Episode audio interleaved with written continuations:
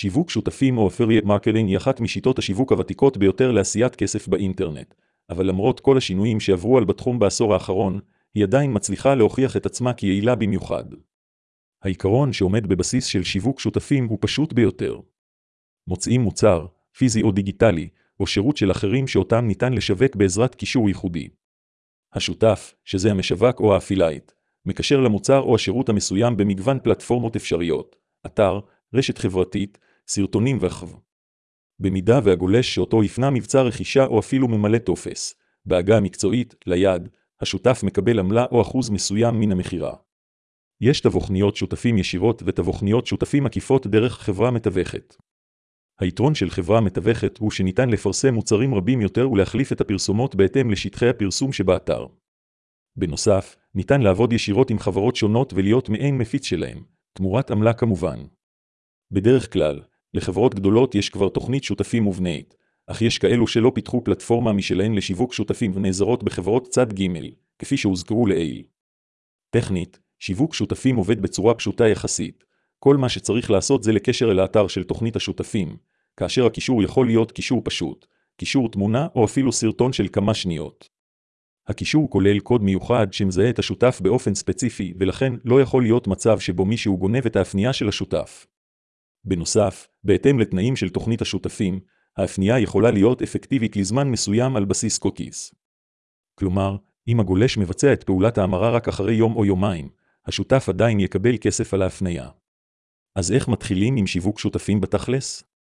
כאמור, שיווק שותפים זה אומר לשווק ולמעשה למכור מוצרים או שירותים של אחרים, החל ממוצרים של אנשים פרטיים ועד לחברות ענק כמו אמזון וכו'. לאורך זמן, זה יכול להיות מאתגר, ואף משעמם, למכור ולשווק מוצרים שיש לכם אפס עניין בהם. לכן, זה יהיה רעיון טוב לקדם מוצרים או שירותים בתחומים שיש לכם עניין בהם, תחביבים למשל. אני למשל, חובב גיטרות, מטל ודברים בסגנון הזה. אז אם לצורך עניין אני רוצה לקדם מוצרים שקשורים לעולמות האלו, אני יכול לחפש בגוגל דברים בסגנון הזה. כלי זמר תכנית שותפים. Guitars Affiliate Programs. ודברים בסגנון הזה. בסבירות גבוהה, אני אמצא תוכניות רלוונטיות שאוכל להירשם עליהן, וזמן קצר לאחר מכן להתחיל לשווק. היום, כמעט לכל מוצר או שירות יש תוכנית שותפים, לכן שווה לכם לעשות בדיקה דומה עבור תחומי העניין או מוצרים שחשבתם לשווק, ולראות מה חיפוש פשוט בגוגל מעלה. דברים שיש לקחת בחשבון לפני שבוחרים נישה ותוכנית שותפים.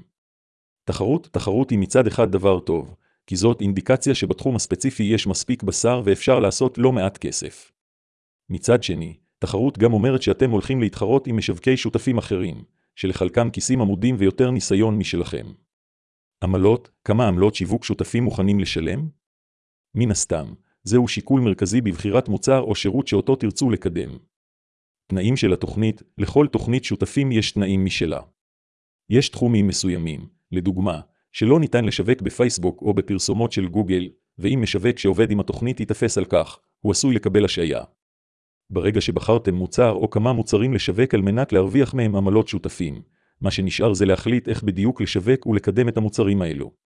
איך ניתן לשווק? יש המון דרכים, קידום אורגני, פרסום בגוגל, שיווק ברשתות חברתיות, שיווק באמצעות בלוגים ותוכן, רשימות תפוצה ועוד. על כל אחד מהנושאים האלה תוכלו למצוא אין ספור מדריכים באתר. כמה כסף אפשר להרוויח עם שיווק שותפים? זה מאוד תלוי בכם בסופו של דבר. אם תתייחסו לזה כמעיין תחביב והשלמת הכנסה, ככה זה יראה.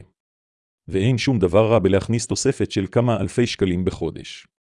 אבל מי שלוקח את זה ברצינות ומקים עסק סביב אפיליאציה, יכול להרוויח עשרות ואף מאות אלפי שקלים ויותר בעזרת שיווק שותפים. מדריך מורחב על אפיליאציה תמצאו באתר של דניאל זריהן, שמצורף אליו קישור בתחתית הסרטון. בהצלחה.